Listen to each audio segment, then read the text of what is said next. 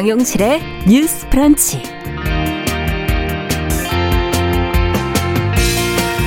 안녕하십니까. 정용실입니다. 자영업자 소상공인에 대한 정부의 코로나19 손실 보상이 시작된 지 일주일이 지났습니다. 아, 자영업자들의 불만이 크다고 하는데요. 자, 오랜 기간 동안 방역을 위해서 협조하면서 입은 손실에 비해서 너무 적은 금액을 지급하고 있다는 것이죠. 자, 현장에선 어떤 목소리가 나오고 있는지, 이 보상금 산정 기준에 혹시 문제가 있는 것은 아닌지 좀 들여다보도록 하겠습니다.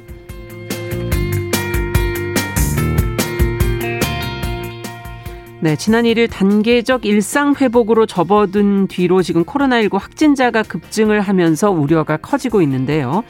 자, 백신 미접종자에 대한 차별 논란도 계속 이어지고 있습니다. 관련된 소식 들어보겠습니다. 11월 4일 목요일 정용실의 뉴스 브런치 문을 엽니다.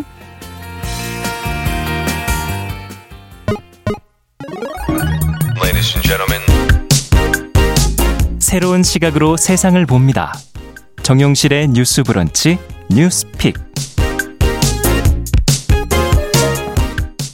네, 정실의 뉴스 브런치 항상 여러분들과 함께하고 있습니다. 오늘 유튜브로 747분, 8분이 들어오셨네요. 에, 콩으로도 항상 들어와 주셔서 감사드립니다. 자, 오늘도 첫 코너 뉴스픽으로 시작을 해보죠. 화요일과 목요일 이 두 분과 함께하고 있습니다. 신보라 국민의힘 전 의원 안녕하십니까? 네, 안녕하세요. 네, 정은혜 더불어민주당 전 의원 안녕하십니까? 안녕하세요. 자, 앞서 말씀드렸던 것처럼 자영업자들이 이제 코로나 손실 보상에 지금 불만을 터뜨리고 있다라는 걸 먼저 말씀드렸는데 신청률, 지급률도 예상보다 지금 낮은 편이다 이렇게 지금 음. 보도가 나오고 있어요. 어떤 상황인지 자영업자들은 어떤 입장인지를 좀 어, 같이 한번 살펴보죠. 신보라 의원께서 좀 정리해 주세요. 네, 중소벤처기업부는 올해 7월부터 9월까지 코로나19 방역 조치로 인해 피해를 입은 소상공인을 상대로 손실 보상을 진행하고 있습니다. 네. 그러나 현장에서는 이 중기부의 손실 보상금이 현실과는 너무 동떨어져 있다며 분통을 터뜨리는 실정입니다. 네. 그래서 이와 관련한 국민청원도 잇따라 올라오고 있는데요. PC방을 운영하고 있다는 한 자영업자는 지난해 5월 오픈해서 집합금지 영업 제한을 당하면서 음. 방역 수칙을 지켜왔는데 네. 제 영업 손실이 한 달에 거의 1만 원꼴이라는 게 말이 되느냐며 하소연을 음. 했습니다. 어. 하한액이 10만 어, 원 정도에 이제 불과한 현실에 대한 분통이었는데요. 네. 이외에도 전통 시장을 살려주세요. 자영업을 하는 중년 남성의 눈물의 호소문, 10월 손실보상금 자영업자는 K방역을 위한 노예인가요? 제대로 된 손실보상도 없이 강제 규제만 하는 고요를 쥐어짜는 정책을 어떻게 따르나요? 음. 이런 내용의 제목으로 여러 건의 총, 청원이 동시다발적으로 올라와 그렇군요. 있는 상태입니다. 네. 이에 따라서 손실보상 신청률과 지급률도 예상보다 저조한 실정이라고 네. 하는데요. 손실보상 6일제였던 지난 1일 오전 11시 기준으로 음. 신속 보상 62만 개 대상 업체 가운데 네. 보상 신청을 한 업체는 61% 정도고요. 예. 보상 금액을 조회만 하고 지급 신청을 하지 않은 업체가 9만 여 곳. 조회조차 어. 하지 않은 업체도 10 15만 곳에 이른다고 합니다. 네. 시스템 오류 탓에 좀 지연이 되는 것도 있지만 보상 금액 자체가 적기 때문에 음. 신청을 기피하는 경우가 많다고 하는 분석입니다. 네. 지금 손실보상금은 일평균 손실액에 방역 조치 일수, 보종률을 곱해서 책정되는 기본적인 방식인데요. 네.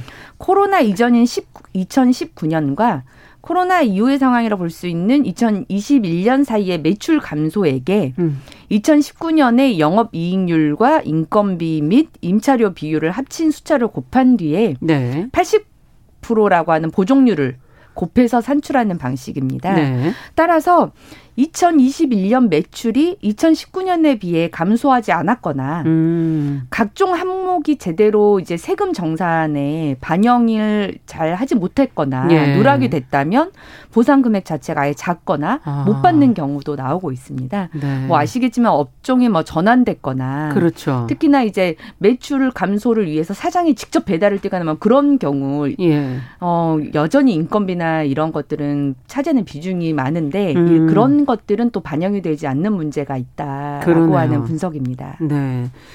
자, 코로나19 방역에 정말 성실히 협조를 했기 때문에 지금 그래도 이만큼 온 것 같은데 어, 턱없이 적은 금액을 받았다. 지금 이런 주장들을 지금 자영업자들이 하고 있지 않습니까?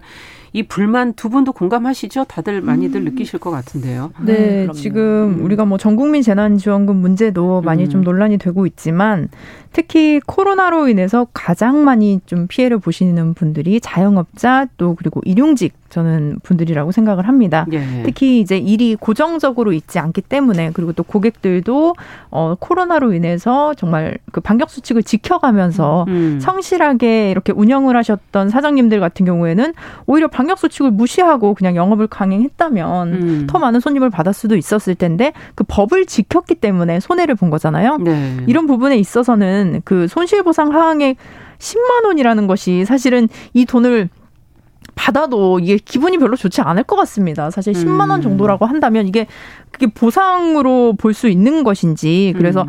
손실 보상금이 우리가 과거에 그 영업 매출에 관한 손실에 대한 보상이지만 이게 손실 보상금도 있지만 어, 손실 보상의 그 계산 범위가 굉장히 우리가 뭐 임대료라든지 인건비라든지 이런 부분이 충분히 포함이 되어 있지 그렇죠. 않기 때문에 예. 그 손실 지원으로 조금 더 추가를 해야 한다라는 게 이제 더불어민주당의 이재명 후보의 이제 입장이기도 한데요.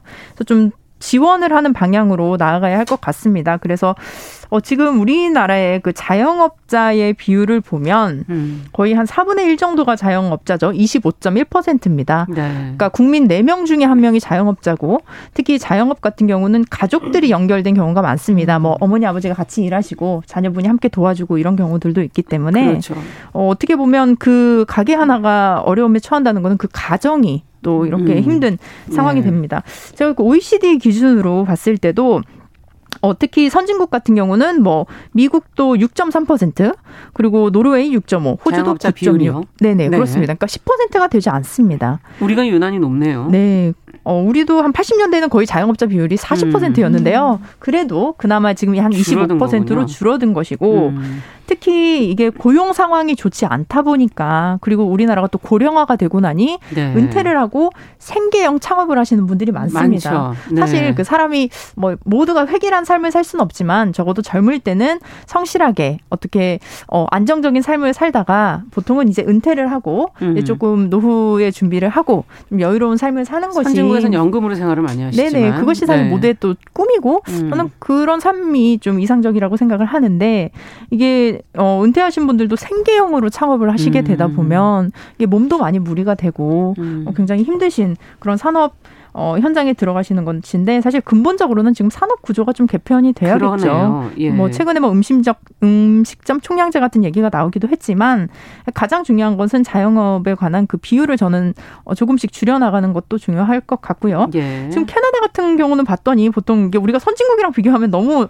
좀 이게 비교 대상이 안 되더라고요. 보통 막 음. 1억 막 4천만 원, 5천만 원 이렇게 지원이 음. 된다고 합니다. 네. 우리가 물론 거기에 비교를 할 수는 없겠지만 적어도 코로나19에서 한국이 방역은 저는 선진국이었다고 생각합니다. 국민 여러분들이 잘 지켜주셨는데 재정 대응 측면에서는 선진국과는 좀 차이가 있지 않나. 특히 네. 코로나19에서 재정 지출이 국가가 어 국내 총생산, 그러니까 GDP 기준으로요. 프랑스는 9.6%를 지출했고요. 네. 미국은 25.4%를 지출했습니다. 음. 하지만 한국은 4.5%를 지출했습니다. 네. 이건 GDP 규모기 때문에 우리가 비율적으로 따져봐도 우리가 10%도 안 되는 5%도 안 되는 돈을 지원을 했죠. 그래서 저는 개인적인 생각으로는 이제 전 국민 재난 지원금이 사실은 개인에게 그 소득을 올려주는 개념이 아니잖아요. 그 재난 지원금을 받았을 때 내 지역에서 사용할 수 있고 내 지역의 소상공인들의 매출을 올려줄 수 있는 기능이기 때문에 이것과 함께 특정하게 어려움에 빠져셨던 이 자영업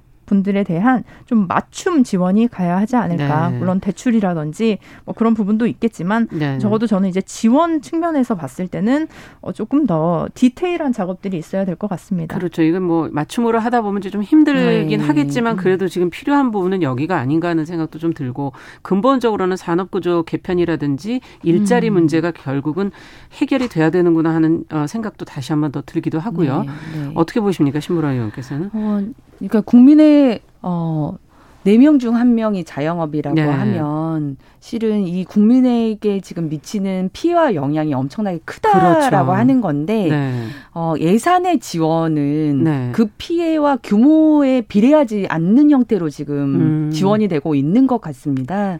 그래서 지금 현재도 어, 손실보상금을 지급한다고는 하는데 지급 기준과 지급의 산정 네. 방식이 네.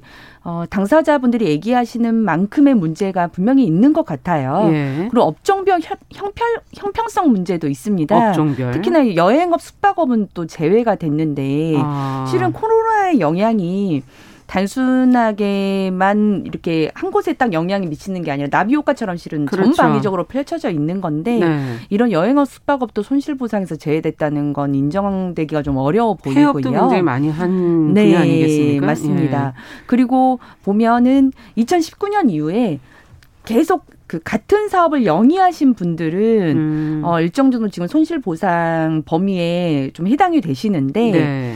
그 중에서도 어 업종을 전환할거나 굉장히 아. 어려워서 결국 다른 업종으로 전환을 해서 2019년 대비 2021년에 음. 그 대비를 하기가 어려운 네. 상황. 그리고 이제 매출 신고 방법 등을 잘, 제대로 잘 몰라가지고 어. 뭐 어떤 분 같은 경우는 뭐 인건비인데 인건비를 다른 뭐 기타 다른 경비로 네, 신고를 하셔서 네. 그래서 어 아예 그 손실보상금을 제대로 못 받지 못한 분도 계시더라고요. 네. 그래서 이런 부분과 같은 보완이 조금 필요할 것 같고 음. 그런 보완은 지금 또 어 관계 부처에서 논의를 해서 뭐 발표를 한다고 해요. 네. 그런데 지금 그래서 왜 이렇게 신청률 자체가 떨어지느냐. 음. 이게 손실보상으로는 뭔가 제대로 안 되니까 오히려 확인보상이라고 하는 게 있다고 하더라고요. 그러니까 예. 손실 보상은 이제 국세청 자료를 통해서 음. 기본적으로 산정돼서 이제 발표를 하는 내용이고 네. 확인 보상은 실제 그 자영업자 분들이 직접, 직접, 서류를 다 이제 보완을 해서 굉장히 힘들고 바쁜 예. 와중에 지금 그걸 또 하셔야 되는 예. 거니까 그나마 네. 확인 보상이 예. 조금 더 나의 실질적인 피해를 그렇군요. 제대로 확인해 줄 수 있는 거라서 음. 확인 보상으로 많이 옮겨간다고 하시더라고요. 근데 그러려면 직접 세무사도 고용을 해야 되고 아. 또 인, 건비 임대료뿐만 아니라 여러 자료들을 계속 구비하는데 시간과 비용이 예. 더 소요되는 또 문제가 있죠. 그렇군요. 네, 그래서 참 우리 정부가 어, 이 코로나로 인해서 감내온 자영업 어, 그 소상공인 분들에 네. 대한 좀 저는 과도하다고 음. 생각될 정도의 친절과 배려가 지금 필요한 상황인데 음. 어 너무 좀 냉정한 것이 아닌가라는 음. 생각이 들고 손실 가한액이 10만 원이라고 하는 현실에 대해서 굉장히 많이 지금 하한액이라면 상한액은 어떻게 되는 거예요? 상하, 상한액은 최대 1억 원 이상까지 예. 되고 되고 예. 있는 것 같아요. 예. 근데 이제 10만 원으로 지급되는 경우들도 있는데 예. 지금 뭐 어, 선진국, 이제 영국 같은 경우에는 1억 5천만 원까지 지원을 해주고 또 8천만 원까지는 또 상환도 계속 대출 상환이 대출 가능하도록 상환, 예, 예, 저리로 예, 상환이 네. 가능하도록 하고 있는데 그래서 지금 뭐 야당 후보 진영에서도 100조 원의 손실 그 보상 자금을 마련을 해서 음. 하자 지원을 하자라고 하는 이제 큰 공약 들도 발표를 하게 되는 것 같습니다. 네. 그리고 이제 공권력 대응도 좀 문제라고 생각하는데 어쨌든 이 자영업자 분들이 도저히 못 참겠다 해서 음. 실은 한 20분이 넘는 분들이 유명을 좀 달리하시기도 하고 네. 그래서 어 차량 시위 같은 것들도 진행을 했었는데 네. 그제 그 자영업자 비대위 대표를 경찰이 이제 소환 조사를 했어요. 네. 근데 어떻게 보면 차량 시위도 방역 수칙을 지키겠다고 하면서 새벽에 진행한 거였는데 지금 경찰은 어 이게 공무집행 방해다라고 음. 하면서 어 소환 조사까지 하는 그런 압박을 하는 행위도 어찌 보면 너무 지금 이어 불편한 상황이랄지 이런 것들을 음. 정부가 너무 감안하지 못하고 있는 것 아니냐 그런 음. 생각이 듭니다. 일단 목소리를 좀 들어줘야 되지 않겠는가라는 얘기로 들리고요. 어떻게 보세요? 지금 기준 뭐 지급 기준하고 산정 방식 같은 것도 지금 언급을 좀 해주셨거든요. 네, 그리고 또 한 가지 문제가 되는 것이 코로나 19 이후에 그 자영업자들의 대출이 급증했습니다. 그래서 음. 지금 천조 원에 육박하는 걸로 드러나 있습니다. 그렇겠죠. 뭐 닭이 먼저냐, 뭐 알이 먼저냐 이런 개념일 예. 수 있겠지만 개인이 빚을 지는 것이 옳은 것이냐, 그렇죠. 국가가 빚을 지는 음. 것이 옳은 것이냐라는 관점에서 좀 바라봐야 할 것 같고요. 앞서 말씀드렸던 대로 지금 GDP 기준으로 너무나 적은 비율의 재정 지출을 이제 하고 있습니다. 그렇기 때문에 코로나19 이것은 지금 우리가 재정을 지출하는 것이 뭐 당장 어려운 사람들을 뭐 도와준다 이런 측면이 아니고 정말 서로가 잘 살 수 있는 상생의 그런 방향으로 나아갈 수 있는 방법이기 때문에 네. 이분은 이 부분은 국민 여러분들께서도 저는 부정하지 않으실 거라고 생각합니다. 그래서 정부와 당국에서 이 부분은 좀 조정을 해야 할 것 같습니다. 네, 앞으로도 이 문제는 좀 풀려갈 때까지 좀 잘 지켜봐야 되겠습니다. 자, 두 번째 뉴스로 또 가보도록 하죠. 이제 국가인권위원회가 학교 일과 시간 동안 학생들이 휴대전화 사용을 전면 금지하는 것은 학생의 기본권을 침해하는 것이다라는 판단을 내렸다는 보도가 나와 있어요. 어, 자세한 내용은 무엇인지 또 학교 현장의 분위기는 어떤지 학부모들의 반응은 또 어떻게 나오고 있는지 궁금합니다. 정은혜 의원께서 좀 정리를 해 주시겠어요? 네, 국가인권위원회가 그 학생의 휴대전화 소지는 허용하되 사용을 전면 금지한 고등학교에게 해당 조치를 중단할 것을 네, 권고했습니다. 그동안 휴대전화를 뭐 일괄 수거하거나 교내 소지와 사용을 금지한 규정은 기본권 침해라는 그런 판단이 있었는데요. 이번에는 예. 사용만 금지한 경우에도 권고가 내려진 겁니다. 음. 이 학교 같은 경우는 휴대폰을 예, 이렇게 가지고 다닐 수는 있지만 사용을 할 수 없다라는 규정이 있는 것이죠. 네. 그래서 이러한 결정의 인권위는 어, 학생의 휴대전화 사용을 전면 금지하는 것은 일반적 행동의 자유권과 통신의 자유를 침해하는 행위에 해당한다고 음. 해당하면서 그 고교 교장에게 학생 생활 규정 개정을 권고했습니다. 실제로 약 3개월간 휴대전화로 벌점이 부과된 학생이 그 건수가 304건에 이르고요. 네. 이 가운데 수업 시간 외에 사용한 것이 한 230건으로 대부분을 차지하고 있습니다. 예. 학생들 측에서는 이제 어좀 음, 뭐 억울하다 이런 입장도 수업 시간이 아니니까. 거죠. 네네 예. 맞습니다. 특히 뭐 점심 시간이나 예. 뭐 쉬는 시간에 잠깐 뭐 집에 연락을 하거나 뭐 이런 경우가 있는데요. 그런 시간에도 사용할 수 없기 때문에 이것은 통신의 자유를 침해한다고 어, 음. 어, 주장을 하고 있고요. 네. 학교 측에서는 그 학생들의 무분별한 휴대 전화 사용으로 면학 분위기가 좀 흐려질 수 있다. 음. 그리고 이거는 어, 좀 중요한 정책이다라고 하고 있는데 어, 이런 부분들이 사실은 헌법이랑 유행아동 권리 협약 에서 보장하는 기본권을 침해한다고 인권위는 밝히기도 했습니다. 예. 근데 요즘 시대에 이제 또 휴대전화가 생활 필수품이라는 점에 있어서 또 이 부분에 대해서 또 헌법상 과잉 금지 원칙에도 위배된다라고 음. 또 지적을 하게 됐는데요. 만약에 학생이 짧은 시간 통화를 하기 원하면 학생이 어, 교사에게 그것을 내용을 고지하고 통화를 할 수 있다고 하는 경우도 있어요. 하지만 이 음. 과정에서 또 사생활이 노출될 수 있겠죠. 네, 무슨 무슨 이유로 뭐 전화를 네네, 해야 한다는 그거를 선생님에게. 보고를 예. 해야 하기 때문에 이런 부분들도 지금 좀 논란이 되고 있습니다. 자, 지금 뭐 양쪽 입장이 좀 다를 것 같은데 인권위가 교내 휴대전화 사용 제한에 대해서는 벌써 지난 5년간 50번이나 지금 음. 같은 판단을 내렸다고 그러는데 어, 이 판단이 권익위 인권위에서 나와도 학교들은 지금 계속 받아들이지 않고 있고 학부모들의 입장도 좀 어, 다른 것 같고 어, 인권 침해적 요소를 없애면서 좀 학생들에게 도움이 되는 방향으로 어떻게 좀 중재나 절충을 해볼 아이디어는 없는 건지 음. 두 분은 어떻게 생각하십니까 이 부분을? 어 우선 이 인권위 진정은 그 학생이 제기를 했고 예. 네, 그러니까 학생들은 당연히 이제 개인의 자유를 존중해 달라라는 그렇죠. 네. 입장에서 아마 진정을 했을 거고요. 인권위는 그래서 그 개인의 자유를 보장해 달라라고 하는 원칙에 입각한 이제 공고를 음. 내렸습니다.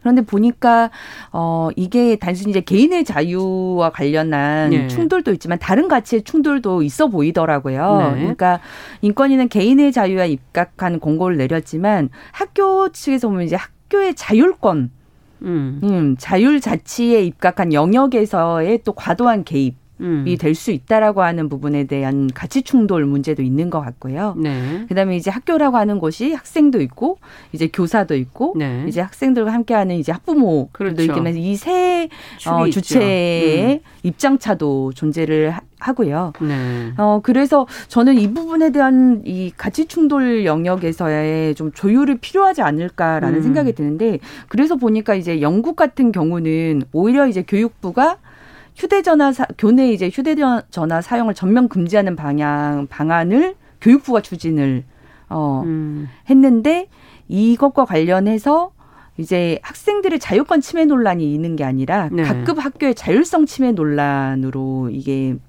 음, 벌어지고 있더라고요. 네. 그래서 모든 학교가 교내 휴대전화 사용과 관련한 교칙이 있으니까 음. 정부가 획일적으로 어, 이러라 저래라 하지 말고 음. 그게 오히려 학교의 디지털 자율권을 침해한다. 아. 그러니까 교칙에 좀 맡겨달라라고 네. 하는 이제 지적이 나오더라고요. 네.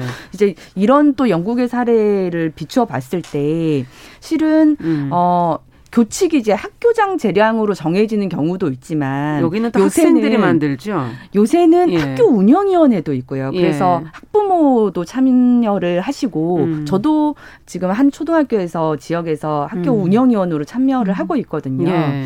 어 이제 그러면 이제 학부모의 참여도 가능해지고 또 학생의 학생회가 네, 그 음. 같이 참여를 해서 교칙을 함께 정할 수 있기 때문에 그렇죠. 이거는 학교의 자율권도 존중을 하면서 동시에 인권위에 그런 공고가 있기 때문에 음. 우리 학교는 그런 그런 인권의 기본권을 보장하는 범위 건지. 안에서 예. 어떤 결정을 내리는 게 현명할 건지에 대한 구성원들의 동의에 입각한 교칙을 정하는 음. 게 어떨까? 저는 그런 생각을 좀 해보게 됐습니다. 그것을 맞춰야 된다, 조정해야 네. 된다. 지금 그런 입장이시네요. 네, 어떻게 보십니까, 정은혜 의원께서는? 네, 제가 이 어, 관련된 내용을 보다가 요즘 그 스몸비라는 단어가 있다고 합니다. 처음 들어보는데. 네, 저도 처음 들어봤는데요. 그 스마트폰에 네. 어, 스자를 들어가고요. 그다음에 좀비에 어, 아. 좀비라는 단어를 합해서 이제 스몸비라는 아. 단어가 있다고 합니다. 예. 그래서 스마트폰 화면을 보느라고 이제 아. 약간 좀 좀비처럼 이렇게 길거리에서 바닥을 보는 그런 사람들을 좀 많죠. 네, 요즘에. 얘기하는 네. 그런 표현이라고 하는데요.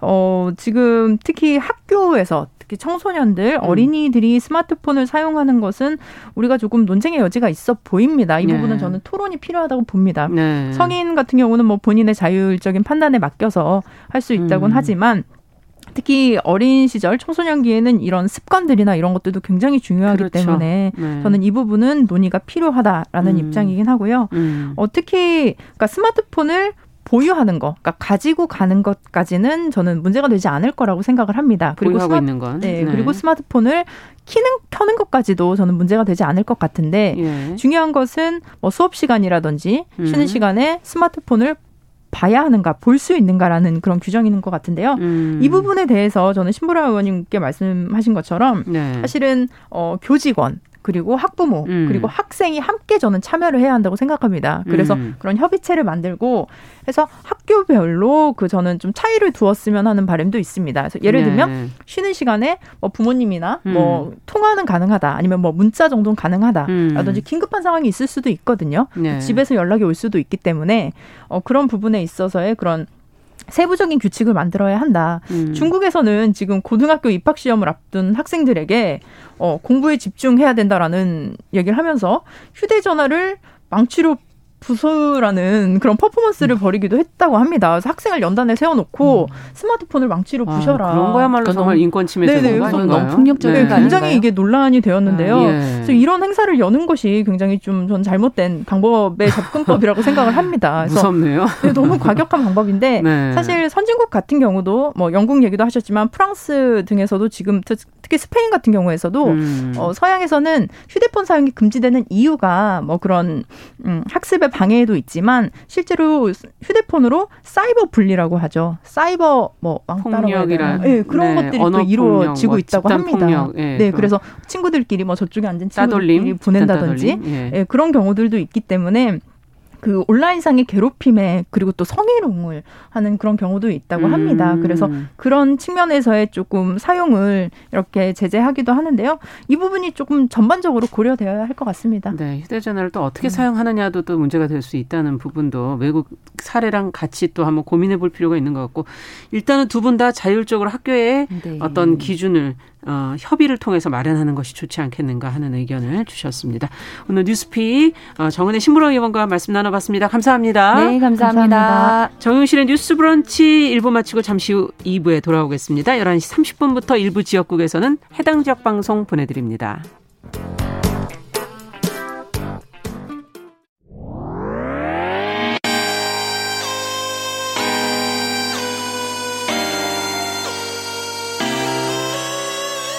어떤 사람들은 삼루에서 태어났으면서 자신이 삼루타를 친 것처럼 생각하며 살아간다라는 음. 말이 있어요. 3분 즉석칼에 만들듯이 법안을 뚝딱뚝딱 잘 만들어내시는 분들이 왜 여기에 대해서는 음. 이렇게 직무유기를 하고 있을까 그런 문제가 들고 따끔하게 이 예. 여성 팬티에 달려있는 정체불명, 의미불명의 리본에 대해서 생각을 하게 됩니다. 도대체 이 아이는 왜 있는가? 경쾌하게. 정말 그런가요? 외신도 당황한 거죠. 이 사건을 보고 예. 도대체 한국에서 무슨 일이 벌어지고 있는 거냐. 음. 이거 한국의 성보수주의 때문 아니냐. 할 말은 하면서 같이 고민해보면 고민해보겠습니다. 세상을 보는 따뜻한 시선. 정용실의 뉴스 브런치. 네, 정용실의 뉴스 브런치 듣고 계신 지금 시각 11시 31분입니다. 꼭 필요한 뉴스, 짧지만 중요한 뉴스들 귀에 쏙 들어오게 전해드립니다. 뉴스 속 KBS 보도본부 이호영 기자 잘해 주셨습니다. 어서 오십시오. 안녕하세요. 자, 오늘 첫 번째 뉴스는 어떤 것부터 살펴볼까요? 지금 단계적 일상 회복 시작된 지 나흘째고 백신 맞은 사람만 지금 이용할 수 있는 시설들 뭐 일, 저희가 백신 패스 이렇게 표현하는 것이 지금 논란이 계속되고 있는데 이 문제 좀 짚어볼까요? 어, 먼저 좀 백신 패스 얘기부터 좀 해보죠. 네. 단계적 일상 회복으로 대부분 시설의 이용 시간 제한이 풀렸습니다. 사적 모임 인원도 수도권에서 10명, 비수도권에서 12명 이렇게 늘었거든요. 예. 그런데 정부의 고민은 백신 안 맞은 사람들 한 1,500만 명 정도 돼요. 이들을 어떻게 보호하느냐였습니다. 네.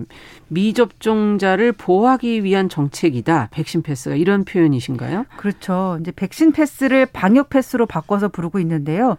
노래 연습장, 목욕장, 실내 체육 시설, 유흥 시설, 경마, 경륜, 카지노 이런 데 들어갈 때 접종 완료 증명서가 있어야 됩니다. 네. 또 병원이나 요양시설 같은 감염 취약시설 갈 때도 접종 완료 증명서가 필요합니다. 만약에 접종 완료 증명서가 없으면은 그 뭐 음성이라는 거 확인하면 되지 않나요? 맞습니다. 이제 접종 완료 증명서가 없으면 PCR 검사를 받아서 음성 확인서를 제시하면 됩니다. 예. 근데 이게 48시간 동안만 유효하기 때문에 48시간 지나면 또 검사를 받아야 된단 말이죠. 들어갈 때마다. 그렇죠. 예. 그래서 음성 확인서 관련해서는 굉장히 불편하게 생각하시는 분들이 많으세요. 네. 근데 백신을 못 맞으시는 분도 있잖아요. 안 맞는 게 아니라 그렇죠. 예. 네, 18살 이하라든지 코로나19 완치자라든지 또 약물 알레르기 때문에 백신을 못 맞는 분들 있으세요. 예. 이분들은 이런 사실을 증명하면 다중 이용 시설을 이용할 수 있습니다. 네. 근데 이 자꾸 방역 패스, 백신 패스가 차별로 자꾸 비춰지는 이유는 어디 있을까요? 네, 어제 실내 체육 시설 종사자들이 집회를 열었어요. 헬스장, 요가 같은 시설을 운영하시는 분들인데 네. 이 방역 패스를 없애달라고 요구했습니다. 시설 이용자들을 한 명씩 한 명씩 접종 여부 확인하기가 사실상 어렵다는 겁니다. 그리고 60대 이상은 스마트폰에서 백신 접종 증명서를 챙겨서 확인하는 것도 어렵다는 거예요. 음. 또 궁극적으로는 백신에 대한 두려움이 있는 사람에게까지도 국가가 접종을 강요한다는 느낌이 크다는 지적도 있습니다. 네. 그럼 원래부터 체육시설 이용했던 분들 가운데 백신을 맞지 않은 분들은 어떻게 되는 겁니까? 그러면 네 체육 시설을 이용하지 못하니까 환불을 해줘야 돼요. 환불을 예 박주영 대한 실내 체육 시설 연합회 대변인이 어제 집회에서 한 말인데요. 멀쩡히 다니고 있던 미접종자 고객들 15%를 환불해줘야 된다. 그 환불액이 수천만 원이다. 실내 체육 시설을 고위험 시설, 혐오 시설로 낙인 찍는 행동을 멈춰달라 이렇게 말하기도 했습니다. 네. 그런데 또 코로나19로부터 모두의 안전을 지키려면 또 어느 정도는 또 불가피한 측면도 또 있을 것 같기도 하고요. 맞습니다. 정부가 방역 패스는 시설 이용자의 안전을 위한 불가피한 조치다. 이렇게 재차 강조하고 있어요. 사실 현재로서는 이거 말고는 방법이 없습니다. 지금 확진자가 2천 명대를 기록하고 있는데 네. 정부는 5천 명까지 늘어날 것에 대비하고 있어요. 이렇게 확진자가 급증하면 결국 가장 피해를 보는 사람들이 미접종자들입니다. 네. 자, 단계적 일상 회복은 시작은 됐지만 여러 가지로 아직 우려스러운 부분들이 많아서 방역 의식의 끈을 너무 긴장의 끈을 놓아서는 안 될 것 같네요. 네. 자, 다음 소식으로 좀 가보죠. 뭐, 요소수 품귀 현상, 뭐, 물류 대란, 이런 얘기들이 지금 계속 방, 어, 보도가 나오는데, 요소수가 뭐예요? 네, 화물 트럭처럼요. 네. 경유를 쓰는 차량에 꼭 필요한 촉매제입니다. 경유를 쓰는 차량에? 네, 이제 투명한 액체인데요. 신형 경유차에는 이 요소수를 넣지 않으면 시동이 꺼지기 때문에 네. 요소수를 꼭 넣어야 됩니다. 네. 주유구를 보시면 경유 차량에는 주유구 옆에 작은 구멍이 또 하나 있는데 이게 요소수 넣는 구멍입니다. 아, 그러니까 경유 차량에 휘발유 차량이 아니고 경유 차량에 필요한 거군요. 이게 여기 경유 차량에만 필요한 이유가 뭔가요? 네, 요소수는 한마디로 경유차에서 나 오는 매연을 줄여주는 물질인데요. 세계적으로 환경 규제가 강화되면서 대략 5년 전부터 모든 경유차는 요소수를 넣어야 운행이 가능하도록 의무화돼 있습니다. 네. 근데 요소수를 만드는데 필요한 요소 이것을 중국이 수출을 제한해서 이런 사태가 터졌다 지금 이제 이렇게 나오는데 어떻게 된 겁니까? 네, 요소는 주로 석탄에서 추출을 하거든요. 근데 지금 중국이 석탄 부족 사태를 겪고 있습니다. 음. 그렇다 보니까 덩달아 요소도 부족해졌습니다. 중국이 자국 내에서 먼저 수급을 맞추기 위해 사실상 수출을 제한한 겁니다. 음. 그런데 우리나라가 차량용 요소의 97%를 중국에서 수입하고 있거든요. 예. 그러다 보니까 문제가 커진 겁니다. 그러면 이 품귀 현상에 어떤 분들이 직접적으로 피해를 입게 되는 건가요? 요소수가 화물 트럭에 많이 필요하다 보니까 물류 현장에 있는 화물차 기사들은 요소수를 구하지 못해서 당장 차량 운행을 중단해야 될 위기에 처했습니다. 음. 화물차 기사들, 기사들은 요소수 품귀 현상으로 차량 운행이 중단되면 당장 생업에 영향을 미칠까 우려하고 있습니다. 네. 이게 뭐 첨단 기술이 필요한 그 어떤 재료도 아니고 어, 스스로 좀 어떻게 만들어서 생산할 방법은 없을까 이런 생각도 드는데 꼭 그걸 수출, 수입을 해야 되는 건지. 한때 우리나라에서도 요소 생산 공장이 있었어요. 근데 음. 값싼 외국산, 특히 중국산에 밀려서 10년 전에 마지막 공장이 철거됐습니다. 지금은 생산 설비가 아예 없는 상태고요. 당장 설비를 갖추려고 해도 수입이 재개되면 이제 이 설비가 또 망할 수도 또 있기 때문에, 때문에. 네. 네. 그래서 이제 어렵기도 합니다. 네. 그러면 앞으로는 어떻게 되는 겁니까? 요소수가 없으면 운행할 수 있는 화물차와 장비가 한 60만 대 정도 추산됩니다. 아. 한꺼번에 멈춰 서면 큰 문제가 될 수밖에 없겠죠. 예. 화물차만 문제가 아니라 이제 기업들도 물건을 제때 실어 나르지 못하게 되면 파장이 산업 전반으로 확산될 수 있습니다. 유통 부분에 문제가 올 수가 있다는 그런 얘기네요. 네. 언제까지 버틸 수 있을까요? 네, 일단 제조사 물량은 이달 말까지는 재고가 있는 상태입니다. 하지만 매점 매석 현상이 벌어지면 물량이 더 빨리 사라질 수 있습니다. 매점 매석에 대해서는 정부도 조만간 법규를 정비해서 음. 최고 3년 이하의 징역이나 1억 원 이하의 벌금에 처할 방침입니다. 네. 뭔가 정부에서 돌파구를 좀 마련해야 될 것 같기도 한데요. 지금 정부가 러시아 등 다른 생산국과 접촉 중인데요. 음. 단기간에 물건을 받을 수 있는 상황은 아니고요. 뭐 결국 기댈 건 중국 수출 제한을 풀어주는 겁니다. 정부도 다각도로 외교 채널 가동해서 음. 중국 정부와 접촉 중이라고 하니까 지켜볼 필요가 있겠습니다. 네.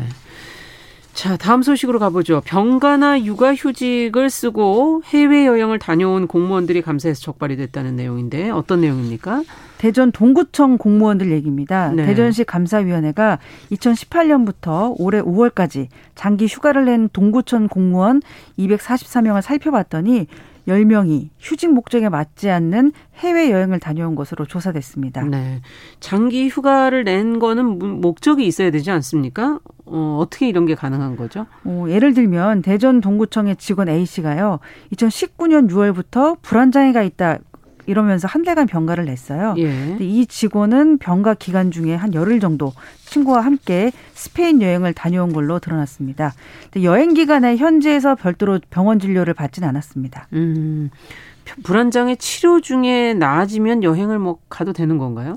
뭐 다녀올 수는 있어요. 근데 이 직원은 감사해서 집에서 쉬던 중에 친구와 갑자기 여행을 가게 됐다고 진술했지만 조사해 보니까 병가를 내기 두 달 전에 이미 항공권을 사둔 것으로 확인이 됐습니다. 아. 이 직원은 해외 여행을 가기 위해서 병가를 낸 셈이 되는데 해당 기간 연가 보상금으로 44만 원을 부당 수령했습니다. 네. 그러면 또 육아휴직에서 또 해외 여행을 다녀온 사례도 있다고요? 근데 2018년 말부터 1년 동안 육아휴직을 낸 직원이 있었거든요. 음. 육아휴직을 냈으면 아이를 돌봐야 되잖아요. 예. 그런데 아이는 두고 두 차례에 걸쳐서 17일 동안 해외 여행을 다녀온 직원도 적발됐습니다. 네. 다른 사례도 더 있습니까? 예, 또 다른 직원요, 어, 또 다른 직원은요. 말레이시아 코타키나발루로 여행을 가기 위해서 인천공항에서 출발하는 비행기 시간에 맞추기 위해서 원래 오후 6시까지 근무해야 되는데 그러지 않고 오후 2시쯤에 근무지를 이탈하기도 했습니다. 휴가 내면 대, 되는데.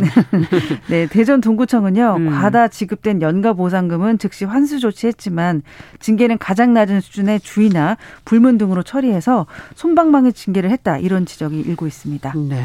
오늘 뉴스 속 어, KBS 이호영 기자와 함께 살펴봤습니다. 말씀 여기까지 듣겠습니다. 감사합니다. 감사합니다.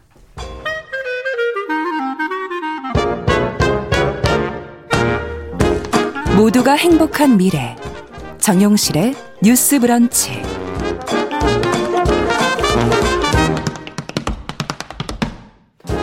네, 정용실의 뉴스 브런치 듣고 계신 지금 시각 11시 41분 향해 가고 있습니다. 아, 대형 서점에서는 보기가 힘든 책들, 이 서점 편집자의 세심한 안목으로 고른 좋은 책 소개해 드리는 그런 시간이죠. 동네 책방. 오늘은 헬로 인디북스의 이보람 대표 자리해 주셨어요. 어서 오세요. 네, 안녕하세요. 네. 아니 오늘 들고 오신 책은 이거 우리나라 책이에요? 아, 네. 앞면에 영어로 되어 있네요. 네, 표지가 해외에서 온 책 같은데. 어, 네, 네. 그 책 등에 한글 제목이 되어 아, 있습니다. 이쪽으로 네네. 넘기면 있습니까? 네. 네. 네. 오늘 아, 뒷면까지도 여행... 없어서 어, 그러네요. 한참 돌려봤어요, 제가. 네. 어, 오늘 여행책 가져왔고요. 아, 그렇군요. 네. 이번 주부터 위드 코로나로 전환되고 조금씩 이제 단계별로 일상 회복을 준비해 가고 있는데 음.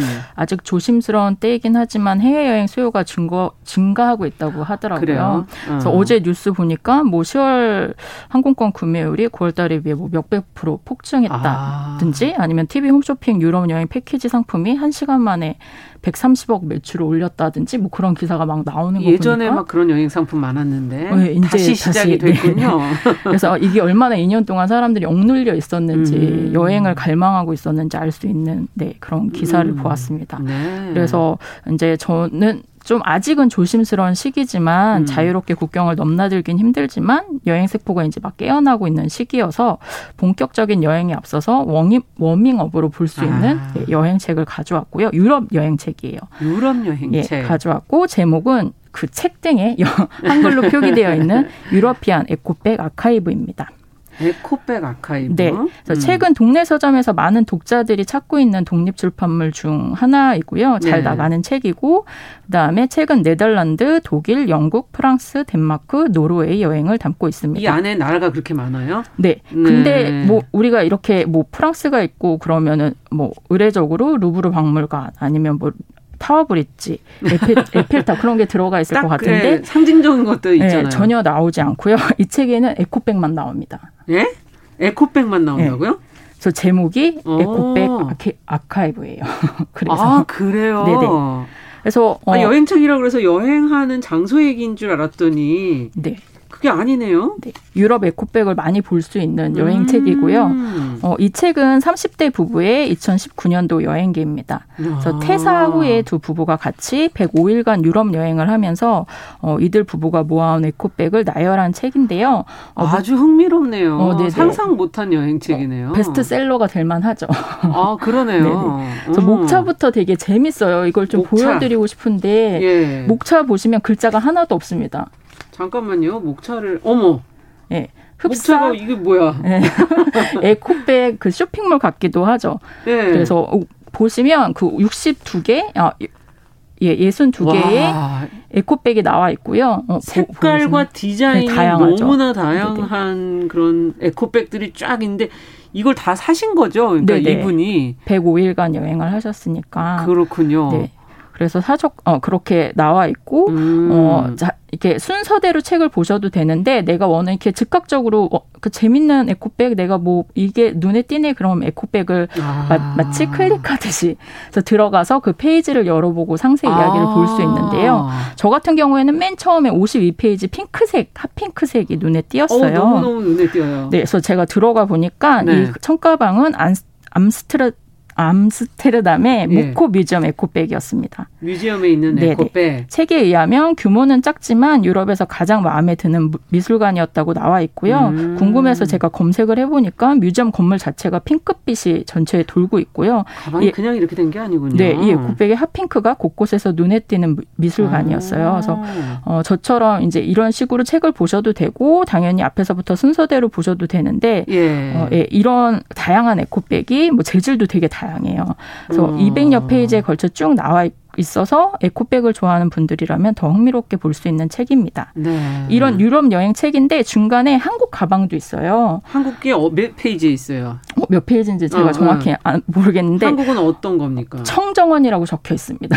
아, 그럼 이, 기업 거예요? 네. 이 가방은 덴마크 코펜하겐에서 어, 진행된 한국 페스티벌 그래서 김치 만들기 아. 워크샵을 참여하고 받은 청가방이라고 하는데요. 그렇군요. 어, 저도 어, 이런 어, 축제가 있는지 몰라서 찾아봤어요. 예. 저는 이제 여행을 인터넷 서핑으로 하거든요. 그래서 덴마크 그렇게 많이 하죠. 네, 한국 페스티벌 적어 보니까 뭐 음. 어, 이렇게 검색해 보니까 김치 만들기도 있고 그다음 붓글씨 쓰는 뭐 아. 부스도 있고 해요. 그래서 사람들이 그 붓글씨 못 쓰는지 아세요? 모르죠. 어, BTS 이름 쓰고 있더라고요. 정민이, 뭐, 아, 정국이, 지민 그런 이름을 쓰고 있길래 아 역시 BTS 자랑스러운 K-팝 아, 뭐 그렇게 뿌듯, 쓰나 했더니 네, 뿌듯해지던 아, 그러네요. 어, 순간이 있었고요. 음. 어 그리고 박물관만큼이나 이 두 부부가 관심사이기도 한 서점 기념품 에코백이 많이 나오는데 저 같은 경우에도 맞아. 유럽 맞아요. 서점. 예. 유럽 여행 다녀온 친구들한테 뭐 섹스피어 앤 컴퍼니나 워터스톤 서점 가방을 선물 맞아요. 받은 적 있어요. 근데 그렇게 음. 유명한 서점을 포함해서 어좀 길거리 중고 서점이나 북마켓에서 구매한 에코백도 등장해서 새로 알게 된 서점 야, 정보도 많았습니다. 그렇군요. 근데 저희도 이제 에코백을 네. 많이들 들고 다니시는 좀 가볍기도 하고 사실은 책을 보는 분들이나 이런 분들이나 뭐 자료 같은 걸 넣어 갖고 다니기에는 네네. 굉장히 좋잖아요. 네네. 이거 여기 이것저것 좀 모아보 한두 개씩 모으시는 분들도 계시긴 했는데 이게 이렇게, 이렇게. 책으로 나올 거라고는 정말 네. 상상도 못했고 이미지 위주네요. 그러니까 이 에코백도 보고 그 에코백이 받는 공간도 지금 보니까 네네. 좀 나와 있는 것 같고. 어, 보통 이제 큰 이미지 가방 음. 이미지가 있고요. 옆에 가방이 어떤 경로로 어디에서 어떤 경로로 구매했는지 정도의 많이 안 쓰셨어요. 네, 짧은 텍스트에 예, 글이 있는데 예. 그 텍스트의 비중이 많지는 않지만 대신 책 내용은 저자 소개까지 모두 한영 병기로 되어 있어요. 아, 보시다시피 네, 그래서 저희 책방에 방문해 주시는 분들 보시면 한국말을 배우고 있는 외국인이나 아니면 영어에 관심 있는 아. 한국 손님들이 한영 병기 책을 심심찮게 찾으시는데 요 정도 분량이 딱 좋거든요. 그래서 오. 그런 손님이 오면 어, 이런 책을 추천해 드리고 있습니다. 그리고 음. 이 책의 매력 포인트가 에코백 사진을 보시면 어깨끈이 꼬아져 있어요. 어깨끈이요? 네. 그랬나요? 착용을 했다는 거죠. 아, 맞아요. 네. 진짜 다 그러네요. 네. 그래서 에코백 착용샷 사진들도 중간중간 있고. 맨 표지에도 누군가가 에코백을 네. 메고 있는 사진이죠. 본인이죠. 네, 네. 그래서 어. 이 가방을 어, 얼마나 많이 메고 다녔는지 그런 것도 알아볼 수 있어서 음. 그런 걸 상상, 상상하는 사진이어서 더 재미있었고요. 네. 어, 좀, 어, 이 아카이브 성격이 강하긴 한데 음. 62개 에코백을 따라가다 보면 100여 일의 여정이 그려져요. 음. 그래서 이 책에 등장하는 장소를 책에서 표현한 그대로 제가 대충 읊어드리면 네. 어, 저는 이렇게 많은 장소에서 그 기념품으로 에코백을 파는지 몰랐거든요. 좀 이렇게 읊어드리면 네. 로테르담 마켓홀의 수제 소세지 가게, 햇볕이 따뜻했던 토스트 전문점, 저자가 인생 자, 청 자켓을 산 빈티지 샵, 미피 신호등이 있는 미피 박물관, 세계 최대 자전거 주차장이 있는 위트레흐트 박물관들이 모여 있는 안스 암스테르담 뮤지엄플레인 광장, 음. 일렉트로닉 뮤직 전문 레이블에서 운영하는 레코드샵, 작은 규모지만 다락방 지하실까지 위트 있게 꾸며놓은 현대 미술관, 음. 옷을 무게로 달아 판매하는 오랜 역사를 지닌 빈티지 옷가게, 어. 아인슈타인의 모교 대학교, 베를린에서 가장 핫한 서점, 세계에서 가장 유명한 예술 서적 전문 서점. 제가 지금 이거 반밖에 안 읽었는데 숨이 벌써 차시면 어떡해요. 그래서 천천히 읽으세요. 네네. 천천히. 아, 되게 많아요. 그래서 네. 어 아니 근데 이렇게 보니까 는 뭐 분야가 한두 분야가 아니고 음악, 네네. 뭐 미술 그다음에 빈티지는 이제 어떻게 보면 뭐 시장에서부터 네, 뒤에 보니까 뭐 만두 가게나 티 셀렉트 샵도 있고 네 맞아요. 예 콘서트장도 있고 티는 하동에 있는 녹차를 판매한다고 하더라고요. 그 외국 그 티 그 셀렉트 샵에서 예, 예, 예, 아 만두 가게도 있고 네 맛있게 먹었던 만두 가게도 있고 음. 그래서 이런 이야기가 쭉 담겨 있는데 참 그 에코백만 나와 있는데도 그 안에 담긴 이야기가 참 많고요. 안 다녀본 데가 없는 분들이네요. 네 굳이 뭐 첫째 날, 둘째 날 언제 어디서 무엇을 했는지 구구절절 묘사하지 아. 않아도 구체적인 숙소나 대중교통 정보가 없어도 그렇죠. 어, 예비 여행객이 볼 때 충분히 매력 있는 책이고 여행 계획을 짤 때 참고할 만한 책이라고 생각합니다. 네, 사실 여행에 뭐 숙소 다 적어주고 하지만 내 취향의 숙소를 음. 그냥 근처에서 찾으면 되는 거고 그 중심이 되는 여행의 중심이 되는 공간들을 네. 에코백과 함께 쭉 나열해 주셔서 네. 어, 아, 근데 굉장히 구석구석 하셨네. 여행을 한두 번 가신 분이 아닌 것 같은데. 네, 그래서 유럽 여행 많이 음. 다녀오신 분들은 이 책을 보면서 좀 추억을 되새길 수 있으실 것 같고요. 음. 저 같은 경우는 되게 집순이에요. 여행 귀찮거든요. 근데 저 같은 집순이도 하시지만 아, 네 추천하지만 근데 두 군데 가고 싶은 너무 가고 싶은 데가 찾으셨어요 있더라고요. 여기서? 네네. 네. 책 세계 최대 책 마을 영국 헤이온 와이 라는 아, 곳에서 이름을 그, 들어봤어요. 네, 처음 들어봤어요. 그래서 문화 음. 페스티벌이 열린대요. 근데 음. 야외에서 열리더라고요. 그래서 야외에서. 자유롭게 잔디밭에서 남녀노소 누구나 책을 보고 있는 광경이 너무 평화로워 아. 보였고 정말 어, 가까운 버스로 갈 수 있는 거리면 당장이라도 가고, 가고 싶은, 싶은. 네, 페스티벌이었고 또한 음. 군데는 어, 헬싱키에 있는 중앙 도서관인데요. 아. 거기는 아이들이 뛰어놀아도 된대요. 시끄럽게 해도 되고. 도서관인데 네, 중앙 도서관인데. 그래서 네, 놀이터 같이 사진도 한 장 실려 있는데 되게 넓고 무슨 아. 프린터기 프린, 대형 프린터기와 무슨 재봉틀도 있대요. 왜 있는지 가서 좀 구경하고 싶은 그런 장소였습니다. 네. 그래서 전 2차 백신까지 맞았고 가고 싶긴 한데 예, 책방도 봐야 되고 돈도 벌어야 되고 해서 나중에 코로, 코로나 안정기에 접어들면 예, 훗날 여행 계획을 짜도록 하겠습니다. 미리 근데 이걸 보시면서 상상해 네네. 보시는 그 재미는 상당히 있을 것 네. 같고 맨 뒤에는 두 분이 어, 다정하게 찍은 여러 재미있는 사진들도 있어서 부부의 모습도 직접 이제 사진으로도 확인하실 수 있고 네. 두 아, 분은 네. 원래 이제 공연 기획과 음악 마케팅 일을 했었는데요. 현재도 예, 그 딱 예, 어울리는 여행을 하셨죠. 맞네요. 그래서 프리랜서로 관련 일을 현재도 하고 있고요. 이분들은 에코백 메고 세계 여행하는 부부라는 의미의 에코백패커스라는 음. SNS를 운영하고 있습니다. 이미 네, 이 부부의 행보는 책에서 끝나지 않고요. 에코백패커스의 프로젝트를 계속 진행하고 있는데요. 다음 아. 주 토요일에 홍대 공연장에서 북 콘서트를 진행합니다. 공연장에서요? 네. 네. 북 콘서트의 컨셉은 여권 없이 떠나는 여행이고요. 음. 최근 사운드북 앨범을 발매한 싱어송라이터 유바리와 함께하는 행사인데요. 음. 유바리 뮤지션은 프랑스 국민 오디션에 나와서 주목을 받은 재즈 피아니스트라고 해요. 그래서 그래요? 두 팀이 어. 책과 음악으로 들려주는 유럽 이야기가 궁금하다면 음, 노래와 함께 유럽의 감성을 느끼고 싶은 분들이라면 함께 해보시면 아. 좋을 것 같습니다. 네. 아이 책에 에필로그가 없어요. 그게 조금 아쉬운데 그런 프롤로그만 있고 네, 사진으로 없네요. 끝나죠. 아, 사진으로 끝나네요. 네, 그래서 네. 그 북 콘서트에 가서 많은 에필로그를 들어보실 수 있으실 것 같아요. 그래서 네. 행사 신청은 에코백패커스에서 하시면 됩니다. 아, 그러니까 이제 요즘에는 너무 책의 그 끝까지 끝까지 저희가 뭔가 의미를 정리하려고 하는 어, 강박으로부터 좀 벗어나도 되겠구나 하는 생각도 들기도 하고 저는 에코백 하나 찾았어요. 좋아하는 어, 모양의 에코백. 네. 그래픽 문구점 종이 호랑이 에코백. 음. 화려해요.